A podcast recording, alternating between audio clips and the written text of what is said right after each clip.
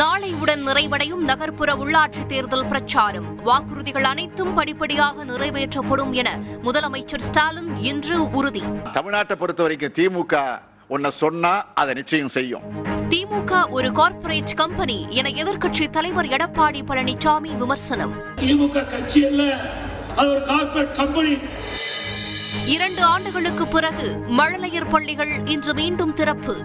பூக்கள் சாக்லேட் கொடுத்து குழந்தைகளை வரவேற்ற பள்ளிகள். திரையரங்குகள் உணவகங்கள் நூறு சதவீத வாடிக்கையாளர்களுடன் இயக்கம். கொரோனா கட்டுப்பாடுகளை கைவிடுவது பயனளிக்கும். அனைத்து மாநில தலைமை செயலாளர்களுக்கு மத்திய சுகாதார செயலாளர் வலியுறுத்தல். சென்னை நந்தனத்தில் நாற்பத்தி ஐந்தாவது புத்தக கண்காட்சியை இன்று தொடங்கி வைத்தார் முதலமைச்சர் ஸ்டாலின். மாவட்டம் தோறும் புத்தக காட்சிகள் நடத்த அரசு ஒத்துழைப்பு அளிக்கும் என உறுதி. ஜெயலலிதாவின் வேதா இல்லத்தை கையகப்படுத்தும் நடவடிக்கை கைவிடப்படுகிறது. சென்னை உரிமையியல் நீதிமன்றத்தில் தமிழக அரசு இன்று தகவல். நான்கு வயதுக்கு கீழ் உள்ள குழந்தைகளுக்கு இருசக்கர வாகனங்களில் ஹெல்மெட் கட்டாயம். நாற்பது கிலோமீட்டருக்கு மேல் வாகனம் இயக்கக்கூடாது எனவும் மத்திய அரசு இன்று அதிரடி உத்தரவு.